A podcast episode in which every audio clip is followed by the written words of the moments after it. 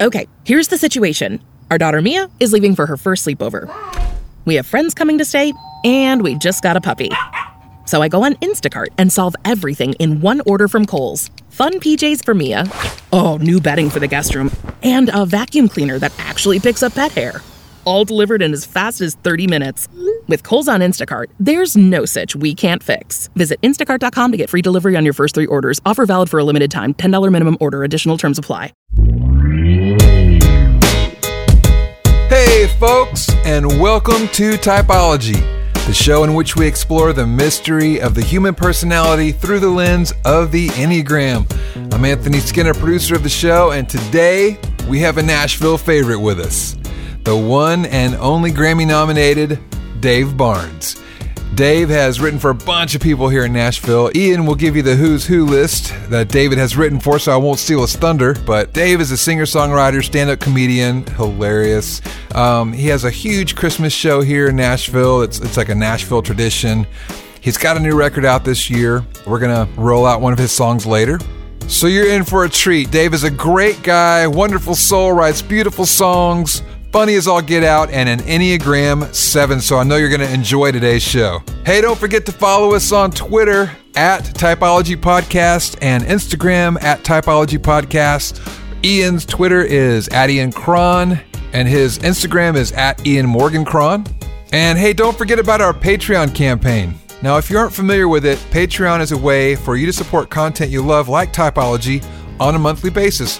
For as little as a dollar a month, you can partner with us to help us cover costs for stuff that takes to pull off the show, which it, it, really, there's a lot behind the scenes that goes on to make it happen. So we so appreciate um, your continued support there on Patreon. All you have to do is go to www.patreon.com forward slash typology. That's www.patreon.com forward slash T Y P O L O G Y and select the level at which you would like to support the show. And not only will you receive our undying love and gratitude, but you're going to get a bunch of great bonus content as well. Even a dollar a month, folks, it's a huge, huge help.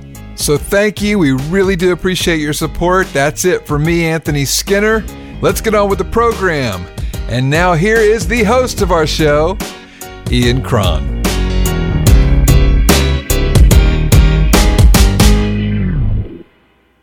Hey, everybody, this is Ian Cron, and I am so excited to have this next guest on Typology today. My new friend, singer songwriter Dave Barnes. This is an incredibly talented songwriter. David, I listened to your new record this morning, all 12 songs in a row. So I got the whole arc of the record, which, you know, who does that anymore, yeah, yeah. right? That's fantastic. So you owe me. Uh, so Dave has written and in songs for people like Reba McEntire and Blake Shelton, Bebo Norman, Matt Wertz, Tim McGraw. Got a Grammy nomination for Best Country Song in 2012. God gave me you, and he's got a brand new record, like I just said, called, called Who Knew It Would Be So Hard to Be Myself? Or as I kept singing all day today, Thank you for letting me be myself oh, yeah. again. so I don't know why. Who knew it would be so hard to be myself? you know. Anyway, welcome to the show, man. We're glad thank to have you, you here. Thank you, thank you, thank you. Really great. So, um, I want to know because you're a long time or a, a, number of years, you've been a fan of the Enneagram, yeah. a student of the mm-hmm. Enneagram, reading mm-hmm. about it more than your average bear. And right. so, tell us about that journey, and then do the big reveal of what your number is. Yeah. So, I uh, I have a really good friend named Christopher Heuertz, who is another um, like you sort of um, teacher and and uh, uh, expert. I mean, I think you guys obviously are really good at knowing this system. And uh, he was staying with us. This is probably five or six years ago. He was staying with Annie and I for a weekend, and we were. I was just kind of talking about random stuff, and he was like, "Have you ever sort of spent any time?" Because I was like, what is this and why do I do that? And why is our marriage like this sometimes and it's not other times? And he told both of us, he was like, y'all should really check this thing out. It's called the Enneagram.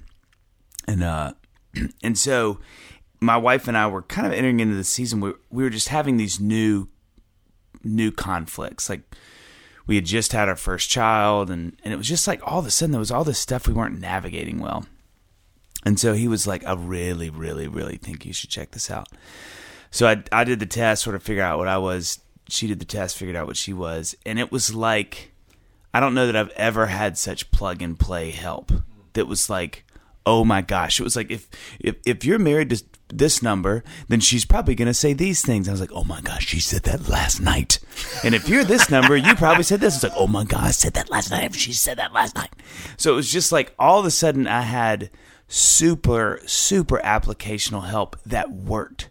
Not like ethereal, sort of like maybe you'll, it was like, don't do this when she does that. You do this when she do, doesn't do that. And it was like, so for me, it was just, it was like I found like dynamite. It was like, oh my gosh, I. So, um, But what was her response? What was Annie's response to the it? same. And I think uh, with her, she was more interested in, oh, that is. She was just fascinated with knowing, like, oh, that's why I do that. That's exactly. And I, I had accused her of quite a few things that I think were really uh, Prosecuted. pro- prosecuted. Yeah, yeah. Um, my one can get gnarly in those moments. Uh, my wing, but, but or my disintegration, I guess. But um, but it was interesting because she she. I think she just felt free and going like, "Oh my gosh, these things you've said that I hadn't been able to see, some of them are really true." And also going, "Do you see now why I do that? That's it. You see?" And I was like, "Oh my gosh, yeah, you don't like want to kill me. It's just you're blunt." your communication style. So we found out that I am a seven and she's an eight, and that was one of the funny things um, we were talking before we started um, recording. I spent a weekend with Father Richard Rohr, and and uh, one of the things when he spoke on the Enneagram that was fascinating was he said he said the majority now that can mean 51% he's like i'm not saying that's 80% but of marriages tend to be neighboring numbers. And uh, and i've found that to be incredibly true. Not again not all the time but the majority and I, I mean, i'm not saying as he like 90% but i mean it's got to be 52% if nothing else. And and with us that was something we found to be really true is that you know one we neighbor but it, it, it's just been and you know with my friendships um, with with uh, kind of any relationship I'm in, it's just so helpful because I feel like, you know, I'm like, oh, that's why I'm responding like this, or that's why I do a lot better with these numbers than I do with those, or it, it just felt like once I found it, I was just literally plugging it into every relationship, and it tended to help more than it did harm. Yeah. So, so that's been really why I've been so Right. Fanatical about it. Is is really more of the relational part of it, you know, Right. and how helpful it is. It's just Oh yeah. and and my own self and why my tendencies and Yeah. it's and and yeah. So that that was sort of the entry for me. You know the way I, for me, I would describe it as uh, I just stopped stubbing my toe on my personality. That's yes. As amen. often. Amen. Amen. Amen. Yeah. So you uh, are in this head triad, and so if I could crawl up into your head and see careful. what you see and hear what you think Yeah. on a day like what what would it be like if I could get and watch your sort of the thought stream and the video stream of a seven It changes quickly. you. It's like an infant with a remote control, um, and maybe maybe an infant with ADD with a remote control. That's a very touchy, good remote control that would change quickly. I, I think one of the things that I relate to the most in my number is the futurist thing. So so something I have to really be careful of is the first thought almost every day is like, all right, what's what's fun? What's in the pipe today that I can look forward to? Right. And that's a cons- I mean that is always playing in my head. Like, all right, what, what's next? What's next? Oh, tonight we got friends. Co- that's gonna be fun. Okay, I can get through today because I got tonight. Or you know, or sadly the other. I'm like, oh my gosh, there's nothing fun happening. There's nothing I'm looking forward to today, and those days can get really like dum dum dum. You know, uh, so that's something that's pretty consistent for me. Is this feeling of like, what's the thing? What's the what's either what am either am I trying to sort of avoid that's not going to be fun, or what is it that I can sort of sort of put my little flag, stake a flag in by going like, all right, they're coming. I've got a really fun co-write today, or you know, I'm getting to see my friends later, or whatever. I've got lunch with a buddy. Oh, that'll be fun. Okay, um, I think that's pretty consistent. And then I think, um, I mean, that's real. Honestly, that sort of informs a lot of the way my brain works. Is that moment because then it's either, well, what do I need to do to make it better, or how can I, you know, enjoy that? And I think uh, as a Christian, a lot of my work is moving toward the five is how do I still those things and enjoy and be a be a part of every moment that's Mm-hmm. happening, whether fun or not. Like sitting on the you know patio with my kids this morning, I'm thinking about this and oh, this will be so. And I'm like, no, don't do that. Like you got your daughter in your lap and she wants to be held by you. Like hold your daughter. Like this is this won't be every day for the rest of your life. So Mm. it's a lot of work to sort of enjoy those. But when I do, it's so rewarding, and I'm so thankful for, for knowing that about myself. Like slow down, Mm. be here, be present. You know. And so a lot of it is that. Mm-hmm. Right. It's like that. Uh, that there's a mantra I love. Uh, you know, smile, breathe, go slowly. Yes, yes, yes, yes. And, and I have to remind myself of that. I mean, I, I can be sort of future oriented sometimes, and I think we all are. Although I'm a four, we tend to be more past oriented. yeah, yeah, yeah. than, than yeah. you all. But I just have to be reminded, man. Like, you know, the world says the mantra should be "hurry up and matter," Yes, yes. and mine yes. is, you know, I just say no, no, Yeah, yeah. breathe, smile, go slowly. That's great. You know, That's really great. Yeah. All right. Well, it sounds like you've begun to really integrate the Enneagram into your own sort of spiritual development, Mm. right? And so, what is what's that like? I mean, like it's about transformation. So, Yeah. how are you using it? Yeah, that's a that's a great question. I, I think for me, again, another one of the things that I've really loved about my initial sort of journey into the Enneagram was learning that health for me looks like I'm going toward a 5 mm-hmm. and and I mean it is again it's comical. It's like I- it's one of the reasons I love the system so much is when I have spent time with the Lord, being still, I get really thankful. I send my friends texts. It's it's almost a joke. Like I feel like my good friends be like, uh, "Let me guess, did you have some time with the Lord this morning?" Because like, "Dude, you're the best. I'm so thankful for our friendship. you know, you mean so." I'm going to give you my number, man. You know what I could- mean, I could use Like, some. I'm a four. yeah, I could yeah. use that in the morning. Yes. If you could do that around eight o'clock, Yes, that'd be helpful. Just start the day. out. But but it, it's it's almost comical because I feel like I, I I you know when I do these sort of self little whoop, whoop inventories like the sort of scanners, one of the ways I know if I'm in a good place is if I'm still, if I'm here, like if I'm sitting with you two in this room, mm-hmm. thinking how great it is to be here, what an honor it is to be with you guys. That's a good place for me, and so I think spiritually, that's what my time with the Lord does to me is it mm. makes me present, and I think um, it's such a good discipline for me. You know, it's and and I but I think Enneagram helps me understand if it's working or not in some weird mm-hmm. ways because I can go, am I here? Am I slow? Am I contemplative?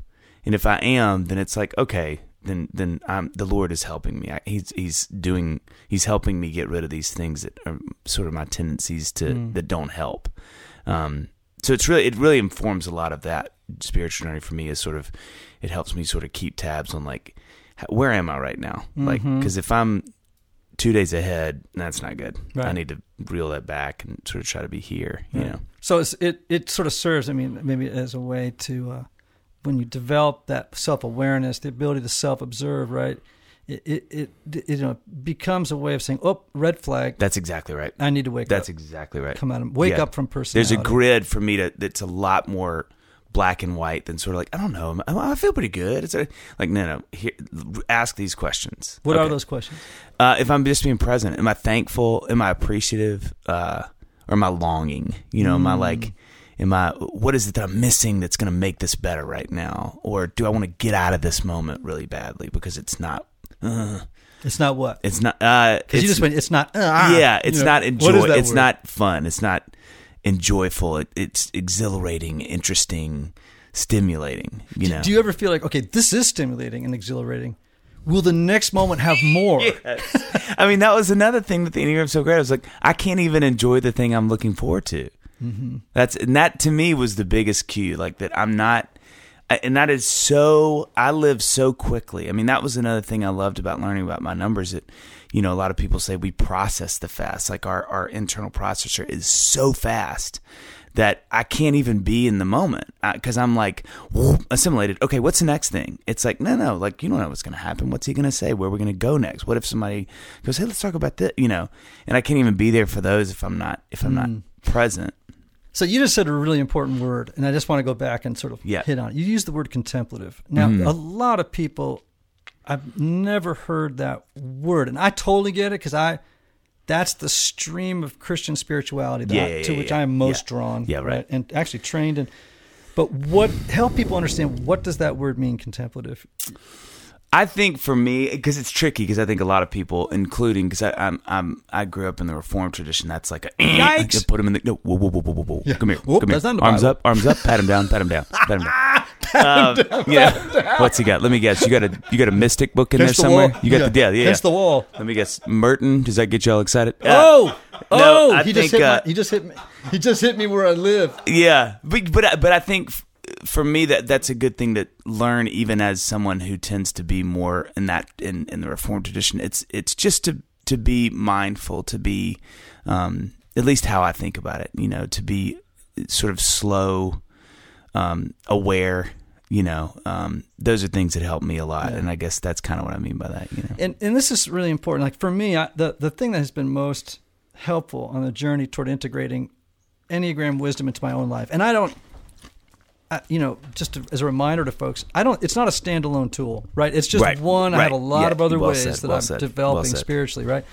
But um, one of the ways that has been for the last 15 years, actually, life changing and helped me more than anything else is just a regular daily practice of meditation. Mm.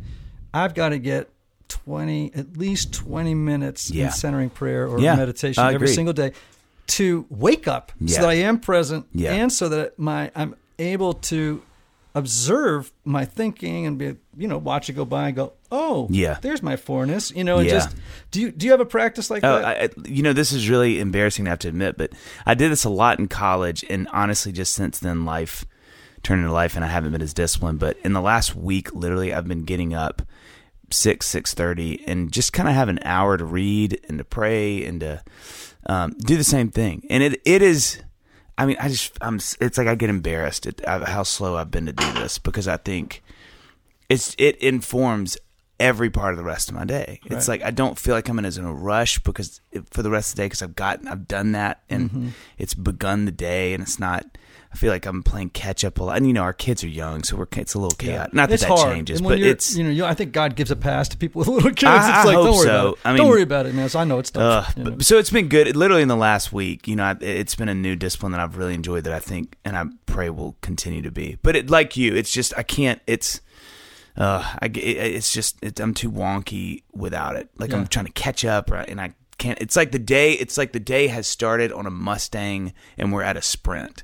That's the way my brain works. And Mm. if I can get up, sort of pet the Mustang, and sort of, you know, like pet the mane. yeah, like Just pet the mane. Sort of address the Mustang, put the saddle on, get excited about the day, but also be here to kind of Come here, where Trigger. we going. Come yeah, here, Trigger. yeah, exactly. A hug your mane, baby. Yeah, because I think if I don't, we'll just end up, you know, in Utah. And I'm like, it was a fun ride, but I shouldn't be in Utah. Like this is not where I live. We need to- I got to go back to Tennessee. yeah, that's right. So okay, you're a songwriter. You're a great songwriter. Oh, thank by you. the way. Thanks and, a lot. And um, I want to read you some lyrics because I I I. Uh, they're not, and they're mine. And I'm wondering if you could write a song. No, right See here on the show. hits you. No, these are lyrics from a song from the the musical The King and I. Oh yeah. And I remember when I read these lyrics, I got a little teary eyed because I have a son who's a seven, Mm. and dear friends, I love sevens. You know. Uh, let me just read. Let me read these to you. Okay. Yeah. Um, the song is called uh, "I Whistle a Happy Tune." Mm. Do you know that? That, that oh, it's great. So it goes like this: Whenever I feel afraid, I hold my head erect and whistle a happy tune, so no one will suspect I'm mm-hmm. afraid. While shivering in my shoes, I strike a careless pose and whistle a happy tune, and no one ever knows I'm afraid. Hmm. The result of this deception is very strange to tell, for when I fool the people, I fear I fool myself as well. Hmm.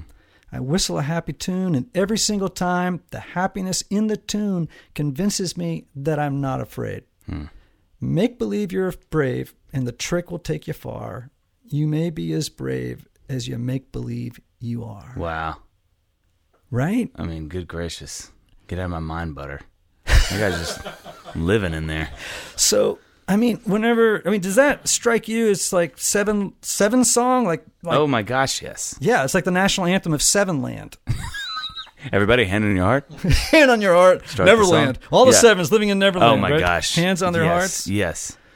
Yeah, I mean, you know, the, I had this conversation twice with two of my friends yesterday. Literally, this conversation that I I think one of the mis, biggest misconceptions about me, and I think it has a lot to do with my personality type, is that I don't like it's all good. Like I'm I'm it's great. Like I've got it. And even if it's bad, it's not real bad. I mean, I listen to myself talk and I'm like, no wonder nobody encourages you cuz well you don't need it. I'm always like, "Ah, man, how's dude, Yes. it's great." And I had to tell two of my really close friends yesterday I was like cuz they just kind of how you doing? And it's been a kind of a not a hard few days, but just a really I think the more I'm spending time with the Lord, He's just really impressing things on me. And one of those is just that, yeah, there's some things that like that are kind of tough right now, and and I could use encouragement. And it's not, it's not that it's hard to say that. It's just it makes me sad that people wouldn't know that. But then I look at how I live in my posture, and I'm like, well, I wouldn't. Like, who needs to tell Walt Disney that like, hey, are you okay?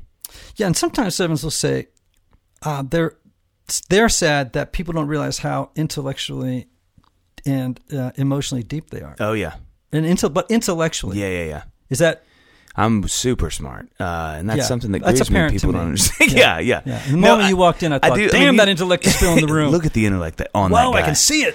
yeah, you know that was something that Suzanne and I talked about on her podcast. Is she said, "What's the one thing that you wish people knew?" And I said, "Just that uh, there's a lot more going on than um than you would suspect." And I think that I love that reveal. That's my favorite thing in friendships is I get to know people that people go kind of sit back in the chair and go, "Man, you got a lot going on up there." And I'm like, "Yeah." and it's and I think it's it's like such a it feels like a reveal because I think they look at me like so much fun, funny guy. He's it's just fun to be with Dave.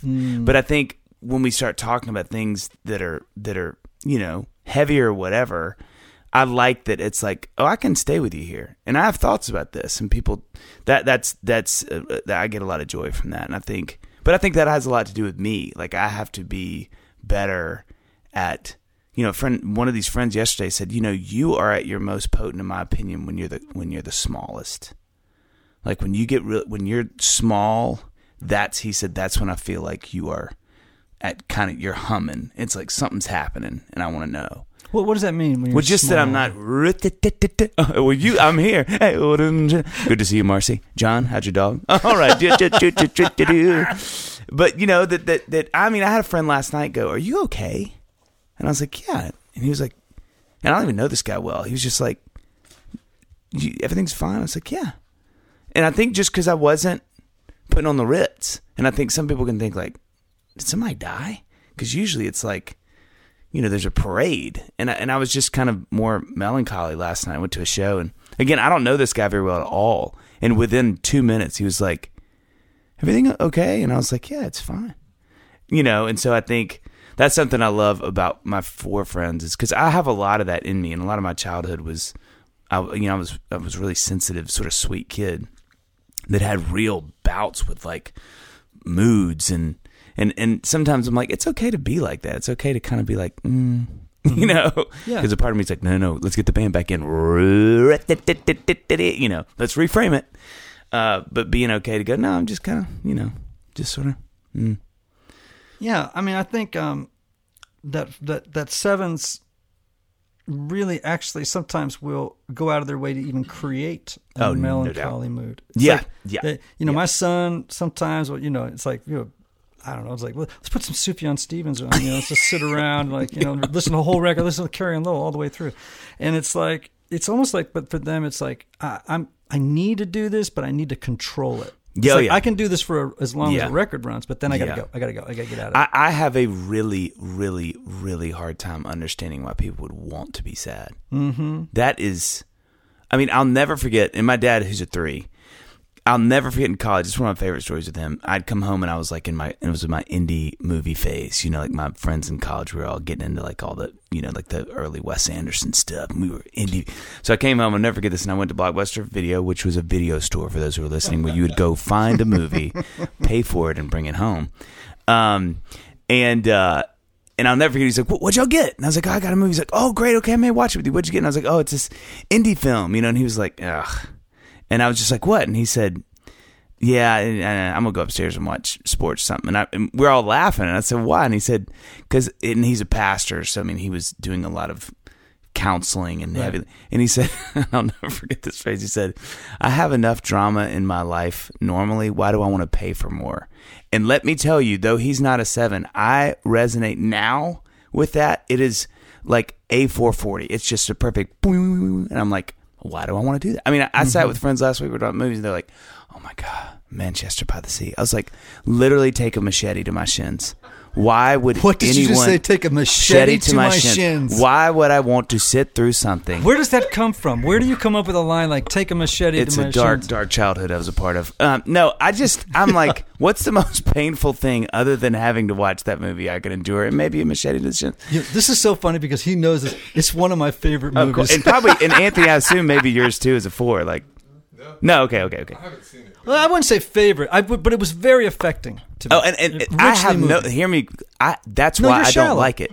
You're because shallow. I'm deep. I'm. I know. Listen, I have no problem with that. I, I'm like hang out in the, in the kids pool for most of my life. But I think You have to tell him what you did.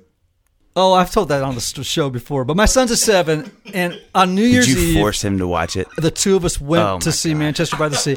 And oh, he, and you're in a. The- he can't leave. Oh, and he couldn't leave. And look, he kept looking at me like, "It's New Year's Eve. What are we doing?" Like he's like, "I." this is- Meanwhile, you are in absolute heaven. oh, uh, tears running down my face, snot, donkey snorting, ah, ah, so, ah. and I'm like, at the end of it, you know, I'm like, I got home and journal. I got to go home and journal. He's over there like on Instagram, just like please anything to escape. oh, totally. He's watching YouTube videos. Oh, yeah, had, yeah, like yeah, yeah. earbuds in. You but that, but I, but I get, I just still, even at my, uh, as I try to be as healthy as I can, I just don't. I'm okay with being sad. I'm okay with something happens and like, but people that sort of move towards sadness befuddles me. I'm like, why do you want to add any more than life is naturally going to give Right. to you? Yeah. You know, Yeah. that's I a really perplexing. Yeah, I don't think I actually. I mean, as a younger man, I would intentionally, you know, m- move towards sad, Hmm. and, and part of that was addiction. But addiction, I think, also was part of a um, a way of actually, you know, greasing my wheels to help me get to sad. Sometimes. Right, right, right, You, you know what I mean? right, Like just absolutely. to accentuate it, Yeah, yeah, to yeah, yeah, embellish yeah, it. yeah. Um, you know, send in the clowns. oh my god! oh, not good. Um, anyhow, uh, you know, there's in, in the Enneagram world, and I'm always am- ambivalent about it, but people say, you know, is there? Well, let me give you an example of it. So I have a three friend who said, one time I saw my dad, who was an alcoholic, fall down the staircase, and right, basically at my feet and I was about eight or nine years old. And he said, "This is the guy." He said, mm. and I remember thinking to myself, literally thinking to myself, "I will never ever be like that Yeah, guy." And yeah. and he said, for him on his journey, he said that to me was ground zero for three. I Wow. became a three, and then was like, I will be a successful person who will never ever be this kind of a fit. He said, I just look at that moment as being That was it. boom, right? That was the mic drop to three. Do, do you have one of those like where you go, this is a moment that's kind of iconic that that in addition to temperament, disposition, cultural expectations, blah blah blah, this really sort of opened the door toward my becoming a So great question. Uh, I, I, you know, th- there's two parts of that of the answer. One, I think my sevenness laid dormant for a long time, and I think a lot of that is because I grew up in a tiny town, eight thousand people in Mississippi, really small, which I really enjoyed. It was an incredible place to grow up. Um, but there just weren't avenues for that part of my personality. And I do think, like I've read this a few places, that a lot of tendencies in sevens is that we grow up in situations where we are understimulated. And so it creates this sort of like, you know, just potential energy that sits there that's going, oh, and then, you know, so for me, what happened was, um, and I was always like the funnier of my friends and stuff, but I, I wasn't, again, I, I don't think it was realized. I think I, I could have equally as been a four in that season of life. But what happened was I went on this youth group trip, and I was kind of like your just normal kid, like not super popular, not unpopular. I was just right down the middle. Like had a lot of friends, you know, um, but was by no means like you're head of the class, but also not the kid that like got picked on or anything. Thankfully, but it's small school, so that was kind of hard anyway because it was just you know everybody knew each other too well. It's not like whatever. So we went to uh, a youth group trip with this other really big youth group in Mississippi, and I remember we were going to do like talent night, and uh, and I grew up playing the drums, but music at that point wasn't something that was really not really enjoyed it, but it it didn't become what it is now till later. Um, and and so for one of the skit nights, uh, they were like, "Hey, Dave, you should just do." And this is me in like probably you know eighth grade, so I'm young.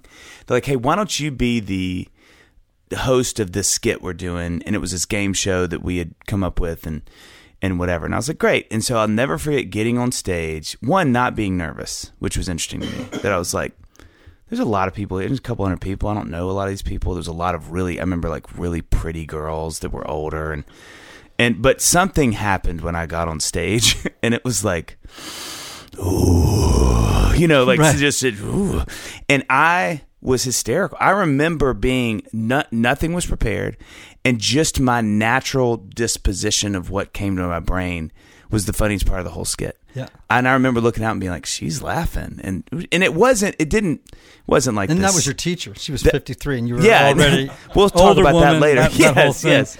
Um, but it was just that moment was kind of a jumping off point for me of going, one, like people really responded to that. And two, that was really easy for me. Like that mm. took no thought and really stimulating. Like I'd sort of tapped into some things again that I think just weren't being exercised. And it was like all of a sudden my brain was like lighting up and, you know, purple. And it was like, so that was kind of like the first hit of whatever that was, that sort of entertainer, quick brain movement, um, seeing people, fun, laughter that was like, and I remember coming home and telling my parents, and they were like, this is going to be interesting to watch because they had seen little flashes of that in me. Like, he just doesn't seem to be scared of groups. He likes, but not really fulfilled. And I think that was the beginning of sort of like something in me going, like trying to break out, like sort of like the Hulk, you know, that had really been sort of like just fetal in my little spirit for so long. Um, that suddenly had a chance to sort of go, oh my gosh, you know. And so then when we moved to Knoxville, um, my dad got a started a church there. It was a huge school, it's twenty five hundred kids, and all of a sudden it was like the wings just sort of shot out, and it was like fly, you know, run, Forrest, run, you know. Uh, so um, that was really that was when it was like you know I kind of had a venue for this personality that had sort of been dormant um, and really started to stretch, and I was doing skits, and I had friends and that did music, and I was just experiencing all this sort of like it was like I finally got into my gate in the run, you know. It was Yeah. really yeah, it was really cool. So just just going back to one thing, you you're saying I don't understand why people would, would ever be attracted toward you know melancholy Yeah, or, yeah. or being being sad, and and that's that's a, that's a pretty common Yeah. thing for seven to say, um, and so. Sevens typically have a limited emotional vocabulary. Yeah, right. yeah. You, you just don't tend to dip Right. toward uh, you know Right. anything outside of uh, until you do some work. Right. Right. Um, and my question would be, in songwriting, you, I mean, you want to have a wide, I think, some Yeah. array of, of Yeah. places you tap into. So, I mean, and I've listened to your record. You don't avoid. I mean, there's some songs that you know you're pretty self-reflective, but. Do you actually have to sit down and go? I got to write a sad song today because everything else sounds like You like know, it's you know, funny. I tend. was- It is so bizarre. It is so easy for me to write ballads, and that doesn't make sense because you'd think I'd be a up tempo, like let's keep the party going.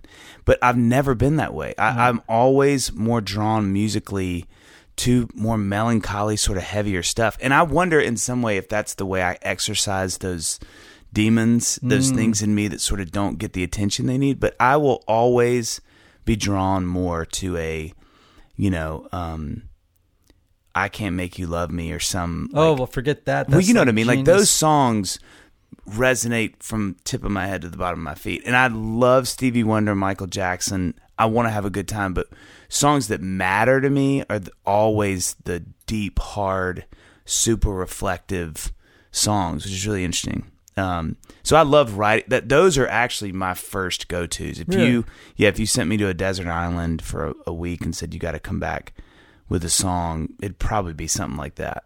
Uh, quicker than it would be something that's like Brown Eyed Girl or something, you know. or celebrate good, Good times. come on, there you go, there you go. Like, bring a Um, wedding band on the yeah, island. yeah, that's right? yeah. What the heck? Um, yeah, that which has always been kind of weird, but that's I actually enjoy those for some reason. Do you have like um a con- like a current? I, I mean, other than your Yeah. record. Thank you for letting Yeah, me be myself again. Yeah, that's right. That's right. um, what I mean, are you Is there an artist like that that is a go-to artist for you? That yeah, just- you know, so I grew up a huge fan of the Indigo Girls. Emily Oh, yeah. Saliers, um, who's one of the two. Um, you know, and I, one of the things I love about their relationship is they each write; they don't write together. Mm-hmm. So the records were always here's Emily's songs, here's Amy's songs. Emily to me may be the best version of that.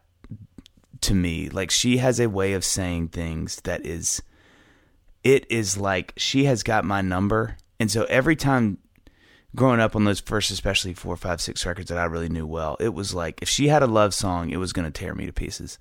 Um, and so she was, she's really kind of the north star for me with with those kind of songs. I mean, she has a song called "Love Will Come to You" that I remember as a senior in high school, like coming home from a party, being so bummed that like there I hadn't, I didn't have this girlfriend or whatever, and listen to that song with the sunroof open, and it just like killing me in such a wonderful way. And she's always had that. It's really interesting. She she's a she's probably the most consistent with that with me, where it's like her ability to enunciate sort of longing, um, and especially in those contexts is pretty unrivaled in my opinion. Um, But I mean, Tom Waits, you know, there's there's so many that just like they just chunk. Oh man, what's that Tom Waits song I heard the other day that just broke my heart? Oh, I can't remember now. It's going to bug me all day. But you're right. Tom Waits has that in, in the voice. I mean, Oh, it's yeah, it's it's the whole package. I mean, that's what happens when you drink gravel milkshakes. But I mean, Yes. you know, it's um, Yeah. you pay a yeah, price quart for of your scotch art. a day. You can sound like Yeah, that yeah, too. that's and right. a pack of Pall Malls. You can do it too. You can also sound like my mother. Anyhow, um, so what is it about going back to something else you said? What is it about sevens about you that people would never suspect was true? I think what we talked about. I, I really think that so many of my seven friends are so immense, uh, emotionally. Boy, the irony of me to a month on particular, which really translates. Uh, excuse us, uh, seven- Dave's having a stroke. We'll be right back after this message. sounds like sounds like and how much time it's a sounds like no i think uh for me just that there there's depth there i think that's um But what does that mean? There's yeah depth there. I, I mean, think mean, that we like, are we are emotionally articulate it's just that and I think we can relate a lot more than you think we can, but it's just that's not our go-to. So it's not that it's not in the vocabulary. It's just that it's probably not the first thing we want to talk about. Um, but I love that. I mean, all of my friendships uh, are are deep, wonderful, rich friendships, and I don't like surface friendships. But I like. I, learned this again. This is the Enneagram thing. I learned that all of my friendships that matter to me, we can laugh and that's a huge deal. Like it, that's kind of the first gate. Like you don't get into the sort of my little world unless we can really. If we can laugh together, you got the keys of the kingdom. I have a hard time with people that can't laugh, that can't. Well, humorless people are a bummer, man. Yeah, maybe that's just it. But but it's it's it's uncanny. If you look at all of my friends, like we have a really good time, but they're also really deep. Like so, it's kind of I think it's an equal thing to me. It's like if if we can't sit and just laugh together and and cut up and you know uh, and the other thing too, my wife sort of made me privy to this years ago. She's like, you realize that every single one of your friendships, you have a voice with all of them. You have a voice that is like some accent that we'll do as a joke, but they all have it. Like, and it's different for all of them. Like, you know, the guys in my band, we do the southern Can I- accent. oh, okay, Southern accent. Oh, and then my, you know, like my closest friend in the world, we do the cable guy. Hey, big guy, what's happening, big guy? The cable guy accent, and so, but they all have it. It when, and when she told me that, I was like, oh my! it was what's, like what's going to be ours? we'll we'll we'll work on it. Huh? We'll, see where, the, where our hearts lead us. Yeah, I can't wait for that. But isn't that isn't that interesting? Yeah, no, I like think, you know, yeah. there's certain nuance, but I think for me that that's a big deal. I- It's like, and and it's un, it is it is consistent every time. If I meet somebody at church, a new friend, a job, hire a guy in the band, if we can la- if we can really laugh, like I'm like, oh yeah, this is we got it. We'll we'll, we'll traverse. So, what does laughter represent to a seven? Because it's not just you know, oh, it's a fun feeling. It's fun. what does it represent to you that that is important? Gosh, I, my initial thought is that um, there's an ability to take things lightly, even if there's heavy things that need to be heavy. We can always pull out. There's always a chance to sort of thirty thousand foot view this thing, Right. and I think that's a big. d- God, it's profound. You would ask me that, and even hear myself say that, I'm like, God, it's so shallow in some ways. But I like knowing that we can pull out for a minute if we need to, and then we can revisit, and not that it's going to be like we are committed to melancholy for the rest of this conversation. Because I can do it, but if there's something funny, it's good to be able to go, ah, and then we go, oh, that's funny. But you know, and then we revisit. Yeah. But I think if I if someone goes, I mean, I've had I, the, the, two of the hardest conversations I've ever had in my life were both people who basically said, one of the guys was like, "Hey, you know, everything doesn't have to be funny all the time," and I was like, "We'll How never." old were you when that happened? I was probably 25. And I was like, well, we'll never be friends. So it's good to know you. And I purposefully will avoid you for the rest of my life. And another one kind of did the same thing. It was just kind of like, do you feel and like he went you on to be James Taylor. Yeah, yeah, Uh, yeah. Uh, who at the time wanted you to be his Barack co-writer. Obama. But, I don't know. Um, no, but and the other one kind of was this very similar conversation. And I just thought, But why did they call you out on it? What was it? A, I mean, wh- wh- why were they calling you out? I don't know. I think it may have triggered something in them, like what they triggered in me, where it was like, "Oh, you are a funny guy, and you you're not gonna be able to do the things I need to do," which is probably what I was feeling, which is like, "Oh, you're a serious guy," which means I'm not gonna be able to, Right. you know. So so th- those things, yeah, that stuff matters, and I think, um, but oddly enough, it's not like it's it's not present in my friendships. I mean, my closest friends. I would argue we we probably are heavy more than we are light. Right. But it's just that when we're light, it's it's so fun. It's like really enjoyable, you know. So So I think that I, actually think that laughter is as deep as tears. wow, And I think people sort of see it, they kind of just sort of shrug it off as being, oh, that's just, you know, whatever. It's like superfluous, but tears are deep. yeah, right. Okay, so I, here's my theory about laughter and why I think it's so important. Um, it's because we do, let's just face it, we live in a world of suffering. Mm. And I think when you laugh, laugh, when we really laugh, and I mean from a good place, I don't, I don't mean like uh, uh, the eye rolling iron, irony laugh or a, a laughter that's really mocking or derisive, but really a joyful, Mm. true laughter. I think is an act of protest Man, in a I dark love that. world.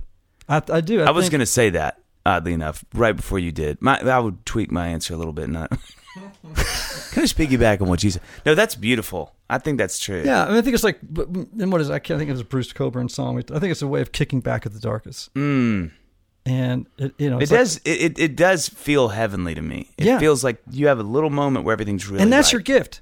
Yeah. You know, when you're healthy, that's the gift you bring to the world. Yeah. When I'm healthy, I don't bring depression to the Right. world. Right. Um, I bring a spirit. You know, I think of.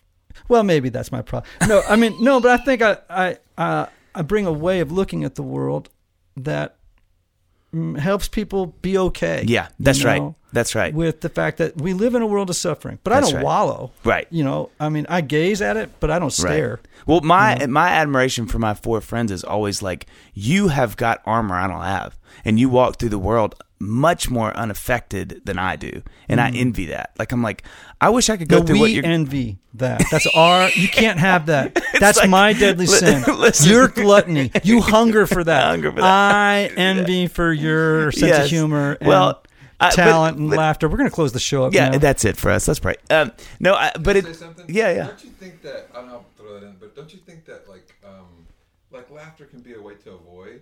Oh, totally. But don't you think it's also like a I mean I think it's a major form of intimacy. Oh yeah. Don't you think so? Yeah. I mean like Yeah, you know what's so funny? This this was really profound to me. So so I've been doing these shows. The, this this tour that I'm on now, I do about 45 minutes of music. So the band, it's great. Then they leave, and I do 30 minutes of stand up, and it's so much fun. Seriously? Yeah, I didn't know that. Yeah, it's a blast. Um, You do 30 minutes of stand up comedy in the middle of your show. It's it's actually kind of the end. So I do the 45 minutes, 30 minutes, and I do another song, and that's the night. Um, and it is so interesting to me because I dipped my toe in sort of the stand up thing for years. And I, in fact, last year I did seven shows that were hour 15, just me and. I mean, would you have you ever thought to yourself, like, I don't know, would I rather be a, a stand up comedian or a, you know a, a musical artist? Have you ever had that like in Oh your head? yeah, and that's what everybody asks. It's understandable. Are but you to saying me, that I'm asking a very common question? Is that is that no, where this, this the is? way you asked it is very unique, wounding, super the unique. The wounding is profound. Oh my God! Get the, get the Prozac back. Give me a oh drip my bag. gosh! Oh my gosh! They didn't ask it like I did, though, did they, Dave? No, please tell me were, no. no, Please tell me no. Yours was beautiful. Um, no, you know, it, it's really interesting because I, I think I had someone at one of these shows, um, one of the stand up only shows last year. Like, they're like, do you realize what you're doing when you do that for us? And I was kind of like, yeah, I mean, it's just a fun night. We're laughing. Like, no, no, no. It literally is a ministry. And I was kind of like, okay, explain that to me. And, and she was just like, God is using that like I, she said, I know that sounds crazy, but like for me to come in with the weight of the world on my shoulders and my kids, and when I'm sick, and is he going to be okay? And maybe my husband and I are in a fight, whatever. To just laugh is it's it it's just feels incredible. It's like I left feeling better and more encouraged. I don't feel as heavy, and it really rocked me because I think I was kind of like I've never thought about it as a gift. I've always thought it as like a communal thing. Like we're all laughing, it's a good time. But to think like it has the potency in a different way that music does really messed me up in a wonderful way, and it made me weigh it very differently. Who's your favorite comedian? You know, uh, Jonathan Winters.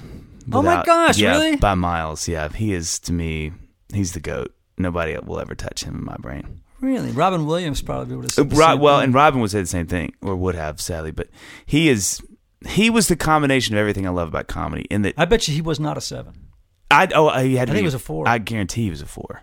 I think Robin was a four. Um, Really? Yeah, I do. Oh, I know he probably would have seven. But those those guys had darkness, man. There was a yeah, lot I was of. going to say that you know, like uh, Art Buchwald once said that, and uh, I won't use the word, but he said if you if you want to be a great comedian, have a crappy childhood. Oh man, it sets you up. It's like what did Bono say about musicians? He's like, you show me any rock star, and I'll show you a broken, like a, a busted up childhood. Basically, I mean, it's like I think that informs a lot of our um, creativity. But I, I do think, um, yeah, he's my he John the Winter. I mean, I love Brian Regan. There's a lot of people I really, Right. but to me, I, and I loved Ellen. Man, when she was doing stand up. Like all the time, good gracious, she was funny, and she's one- funny now. But yeah, once a year probably I watch that the Richard Pryor live in L.A. Was that L.A. or Oakland? I can't remember where it was. You know, he was wearing the red thing, and that to me is some of the most incredible genius I have It's- ever seen on a stage. You know, this is how I think about that. I think I really think this, and I've said this before, and I'm, I'm probably going to get killed for this because it's not super thought out yet. But I really feel this way. I think there are like funny people, mm-hmm. Just funny people. You put them in a dinner party of five, you put them in a stadium. They're just funny to me. Jonathan Winters, Bill Cosby's that way. Uh, Richard Pryor's that way.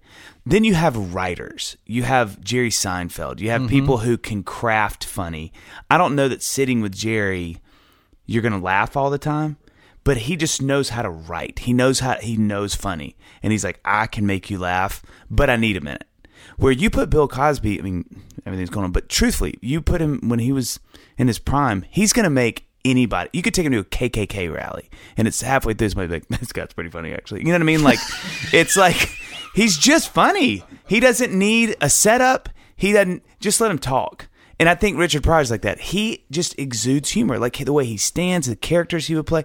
He's not. That's why I love Jonathan Winters. He doesn't need prep. Just push him out there. So, do what's the what's the famous L.A. comedy club? What Uh, uh, uh God, why'd you ask that? Uh, I always stay right next to it. It's like the most famous one. Yeah. Well, anyway, I, I was there one night in the '80s, uh, Oh man, and we were. I, I don't remember who the main act did it smell uh, like cocaine? Um. Uh. mm, yeah, and I no, but, but I there. Are, anyway, I, this is one of those nights I actually remember. Uh, and he, Oh, my he came in because you know sometimes comedians would just show up and Yeah, just yeah, try yeah. out new material, Uh-huh. right? And so we're in there, watching this guy doing his thing on stage. It was it was not a big room, and he Robin Williams walks in. He had borrowed one of the waiter's vests. He had a white towel over his arm, and he comes in and he goes like this: Donners, Donners, table of three or eight Donners, Donners, Oh, table my of eight, and then he walks out. And the guy goes on on stage. He's like a little, you know, obviously little wasn't expecting. About five minutes later, Robin Williams walks in. He goes, Donners, Donners, table of seven, seven. Oh my gosh!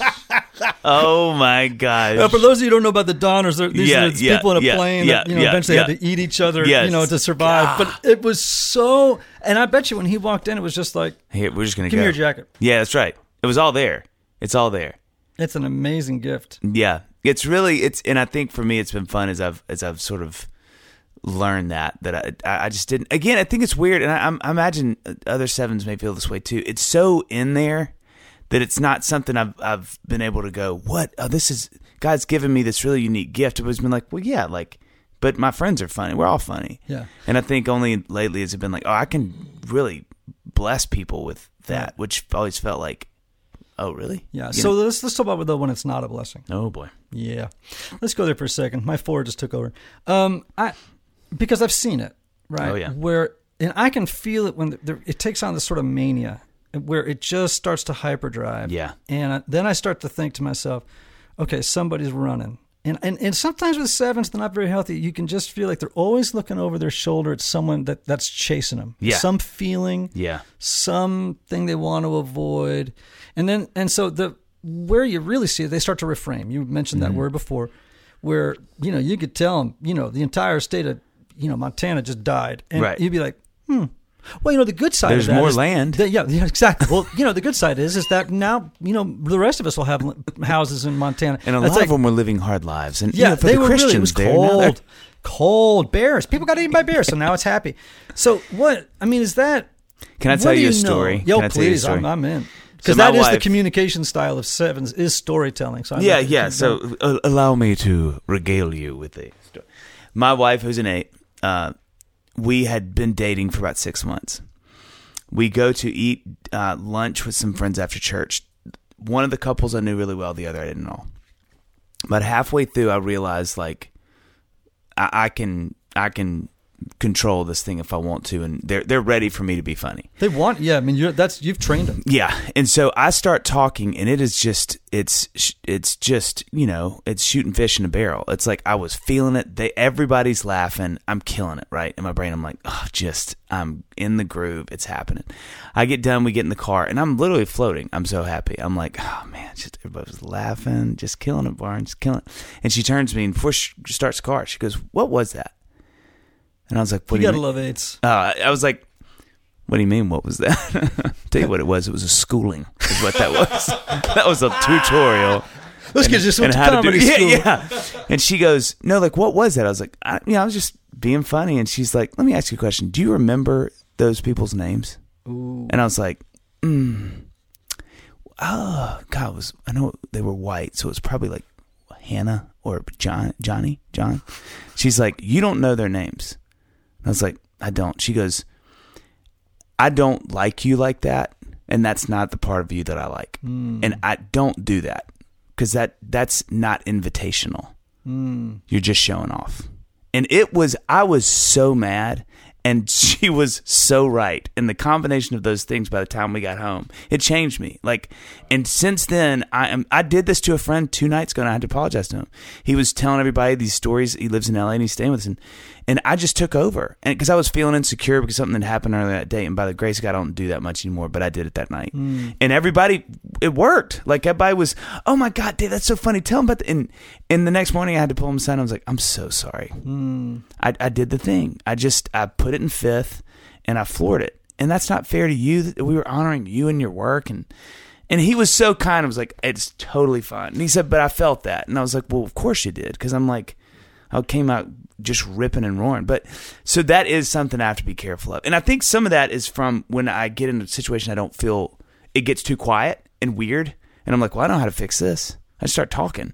But I think one of the things that Annie helped me understand is there's different, there's a communal humor when I'm inviting you into something and we participate together. And then there's ex- exhibition. There's watch me be great, watch me do my thing. And that's not communal and it can be very divisive. And I think I've had to learn how to do that more. So, I mean, this is so rich. I, every number, I think, on the Enneagram um, has number one a way of defending against love. Yeah, yeah, right? yeah. Um, and its own unique sort of strategy. Even though, you know, it's sort of a, a both and, you know, a way to get love, a way to defend against love at the same Mm-hmm. Yeah. time, which is tricky. And I, but I wonder, and I think each number has a feeling yeah. that they're trying to avoid having to experience, uh, Yeah. as though it would annihilate them. Yeah. You know, it's that Oh, deep, yeah. it's that primal. So it's not like, oh, well, that would be inconvenient to feel that. No, no, it's like if I feel that, I'm going to go. Di- I'm going to die. you Yeah. know? Yeah. So when you said, "Oh, I was insecure and I amped up, I got did the Mm. funny thing," okay, and so what happened in that moment is like what Richard Rohr says, right? Mm. You know, your personality is what shows up when you don't. yeah. That's great. Do you know what I mean? So you didn't show up. Your personality showed up, and you know you were feeling insecure from the morning, whatever. Yeah. But what typically, if you had to name a feeling that sevens are for you, that historically in your life you have assiduously I use that word, but he used regale. That was good. Okay, That I just good. want to Yeah, say no, he used fair. regale, It's- so it's yeah, fair. it's- it's fair. That historically you've thought to yourself, or maybe not unconsciously, whatever. I just can't go there. That's the feeling I can't have. Mm. Yeah, I, th- I think it's fear. I think because because first boredom terrifies me, but there's terrified, so it's fear. It's this, it's this. um Yeah, it's, it it would be fear. What what? But, but again, this is primal stuff. So Yeah. fear is kind of a very general. We all Yeah. feel fear. Yeah. What, can you give me more like a more nuance? Like what is that fear that you're? What is it you're afraid of? Yeah. Um the lack of stimulation. Hmm. The the just monotony. Just And what would happen to you if you if that happened? like what would happen if I locked you in a room? I actually thought about this Yeah. yesterday because I have a lot of time there would by be- myself. What if I locked you in a room for two days without anything in there? Oh my god, don't even say that. It, that terrifies me. Um So, okay, but why? What what feeling would you have to feel in there that you yeah, that typically on a want to. daily yeah, basis you don't want to? That feel? is a great question. Um uh god, I don't even know. Uh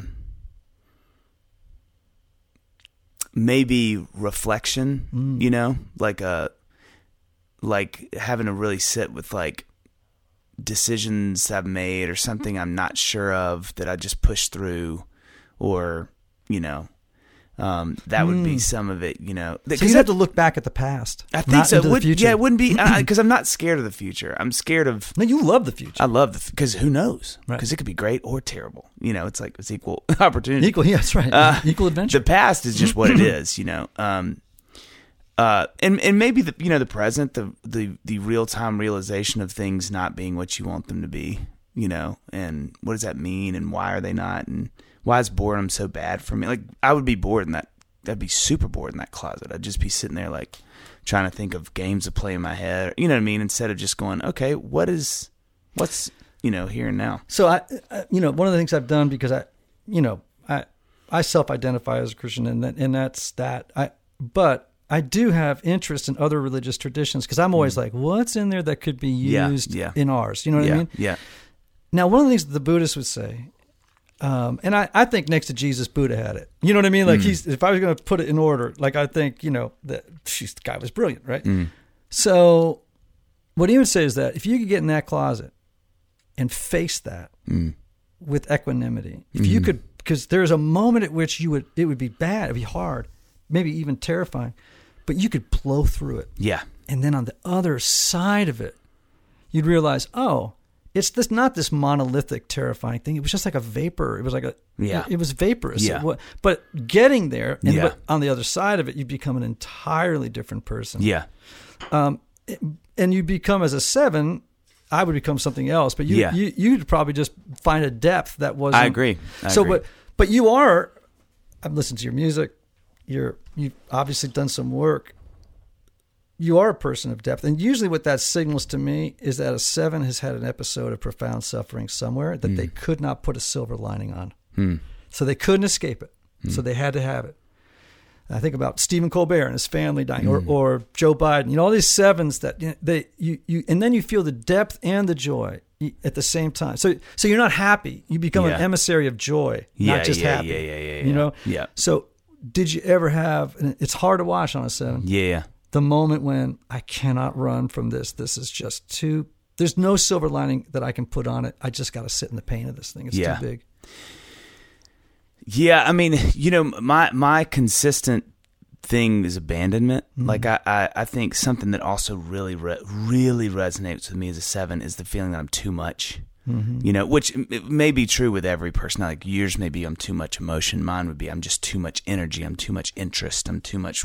You know, like let's do it. Let's do it. You know, like, um, and there's there there were friendships that just got abandoned. That like, uh, you know, literally when I was and really the most formative ones I was in, like maybe middle school, and literally my best friend just didn't show up to my birthday party, and we didn't talk for three years, and really never healed. Like it was just kind of like and and from our mutual friends, you know, I was kind of like, "Hey, what happened?" They're like, "Hey, he just said he didn't want to be your friend anymore." And it was like, "Well, that just super sucks." Um, and there's been so, not not by the grace of God anything that heavy, um, you know, since then. Because I've been so blessed. I don't have like a lot of tragedies. Like my parents are both You want to borrow some? alive. Yeah, uh, yeah, I can sure. lent- I yeah. can totally lend- Yeah, I, I can rent I know, you I know. several. Yeah, rent, yeah. Could I rent it for like a second and then give Yeah, it back? yeah. Um, you, you want DWI on your record? no. So I've been I've been really you know fortunate that way. But th- those things, those those sort of abandonments, you know, really affected a lot. You know, because you can't. What are you going to do with that? You Yeah. can't. So what, what's the feeling? Because abandonment is something that gets done to you that Mm-hmm. elicits a feeling. So what's, what what what feeling does it elicit that was hard, um, or I- what thought did it? Yeah, I think just that that was too much because the consistency in all of these was that I was asking for too much. That I was kind of like, give me more of your friendship, give me more access to you. Which which I will say they the the consistency on their side is none of them did that. They were very either either overwhelmed by the thought of emotional engagement or just was like there's just too, you're just too much. And I think that mm. that at a very low hum. I, I don't know that's happening 90% of the time if, when I'm feeling it, but I think if I slow down enough and kind of go, oh, that's that thing again. It's that feeling Yeah. of like just manic. To your point, like, you know, that, and I mean, I was a kid for a couple of these, so it's like you can't, I'm not emotionally intuitive enough to know, like, oh, I need to do the work to slow down or Right. ask the Lord to help me with this. It was or be like, self-aware enough to say, Yeah. "Oop, there it goes." there you go. And so I think at the time it Good just song was, title, by the way. I didn't think of that. yeah, yeah. Oop, Oops, I did it again. Um, but I think um, I think that those those really, and you know, one of them was recent. One of them was recent, Mm-hmm. and we've healed since. But one, a really close friend of mine was like, I just need space for a while, and without much explanation. So.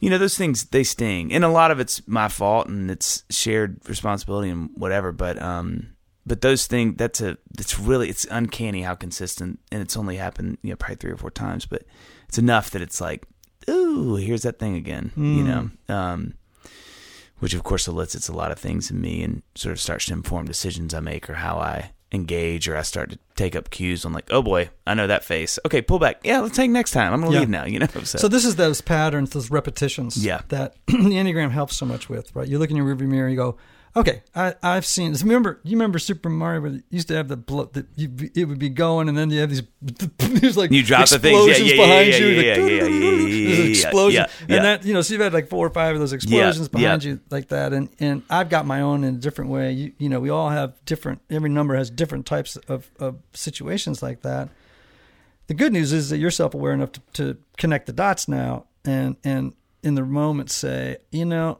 this is part of a pattern Yeah. in my life and and this is where the word repent is very helpful Mm. because i think it it and especially for you because it's really it is just about i got to change my mind Mm. about where it is that i think i'm going to get my needs met yeah, you know because Yep. again every type thinks you know i got a strategy for getting my Yeah, needs right, met, Yeah, right, right, right, right. and and and and this one can on a consistent basis leads to relational rupture Mm. And it actually leads to the very thing that i don't want to happen right. It's exactly right. you know and and that's of course like sort of the bad punchline Yeah, you know of each yeah. of each time right i want to close this because uh, by the way we could I, I love this The seventh's great you're great i love so this but this will turn into a wagner opera if we if we go much longer we'll have to we'll have to break for lunch and then come back for for act two Oh, my god! all right so y- your new record right Yeah. which i told you i i did i listened to it front, thank front you. to back to this morning um and but so the title track Mm-hmm.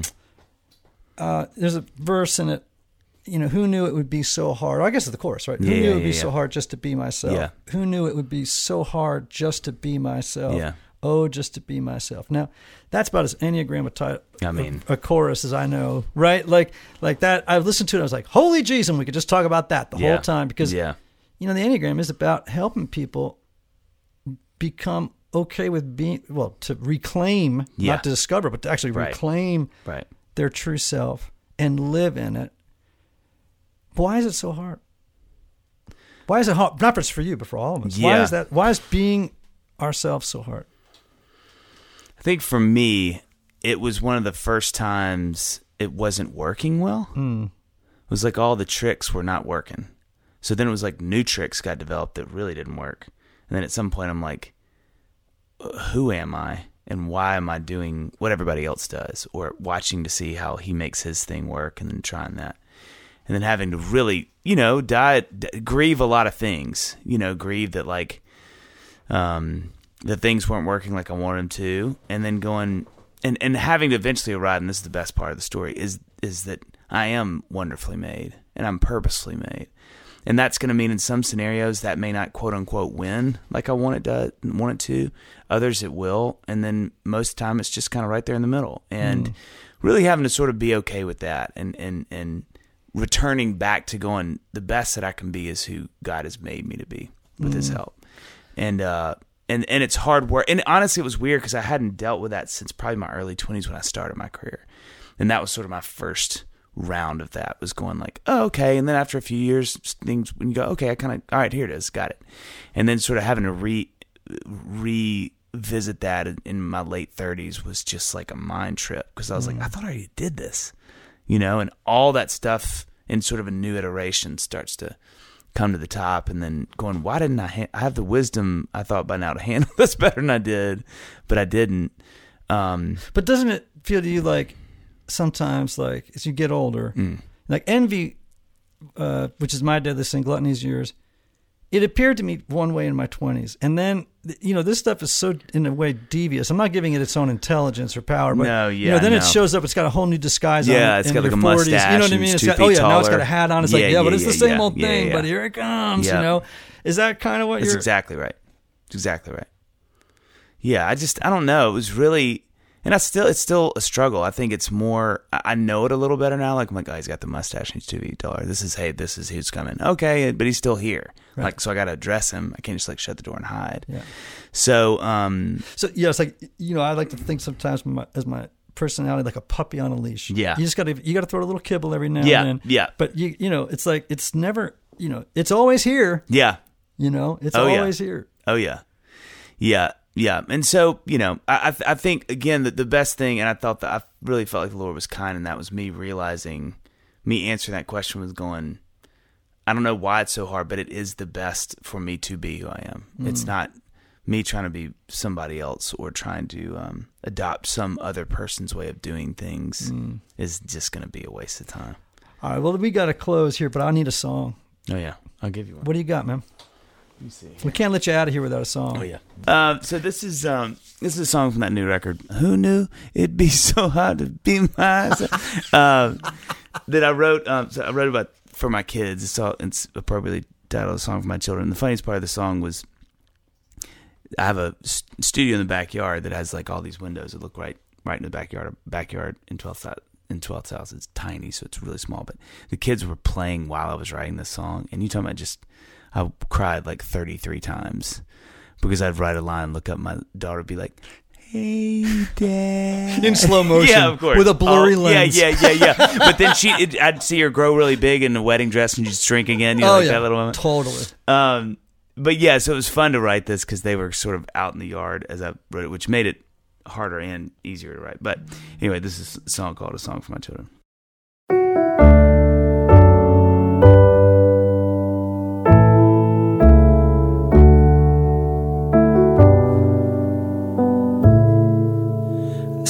Sometimes I miss you like I'm already gone. Your little laugh, the sunset on your face.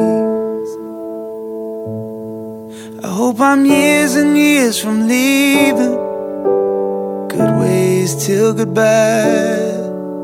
But there's things I need to tell you just in your life be long, your friendships deep. May your heart be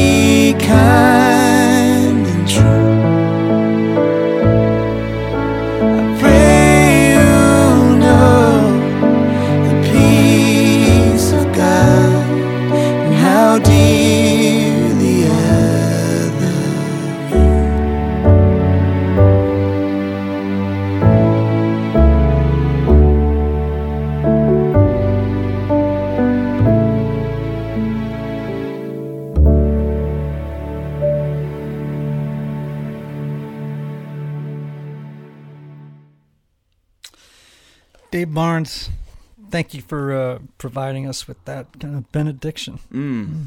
That's uh, kind of what I felt it was. Well, thanks. Um, I don't really want to say anything after it. you know that feeling like don't, don't, don't, don't. Mm-mm. but I do want people to know that about your record again. Mm. Uh, who knew it would be so hard to to be myself, Mhm. and just encourage them to go get it. Yeah, thanks. You know, and you're on tour now. You got some dates. You got dates coming up in Boston, D.C., New York. Seattle, Denver, Portland. Here in Nashville Ryman, yeah. at the Ryman, to which I would expect two complimentary tickets in the actually in the balcony On the center stage. center first two rows. Thank you. Um, that would be very helpful. Uh, and um, people can find you at, at Dave Barnes Music across all of your All of them, yeah. all of your It's social there, media. They yeah. can go and find you there. Uh, wonderful, Yeah. folks. Um, I don't know. I feel like today was really. Um, I don't want to say special. It's kind of a hackneyed word, but it was. It was had a couple of holy moments. I'm really grateful. So well, thank, of let me say this too. Thank you. I I mean, I, I told you this when I got here, but I really appreciate what you're doing, and I appreciate that you have me on. This is the Enneagram is something that means it's a very special thing to me, and so I'm always really honored that people that know it well would would sit and be interested in my story and have such helpful thoughts, which I'm really thankful for. Mm. So thanks. Well, people are interesting. Yeah. Amen to that. And on that note, we're going to close with the great words of Oscar Wilde Be yourself, everybody else is already taken. We'll see you.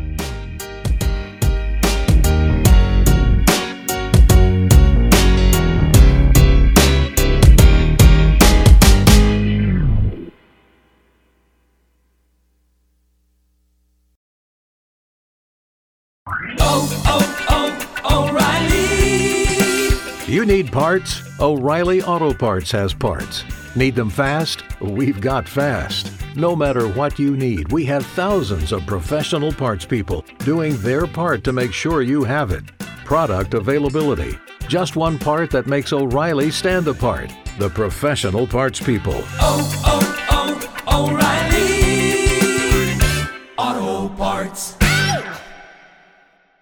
When facing a family law matter, it can feel like an overwhelming and never ending court process. It's vital to know that things will look better on the other side if you hire legal counsel with the skill and compassion to help.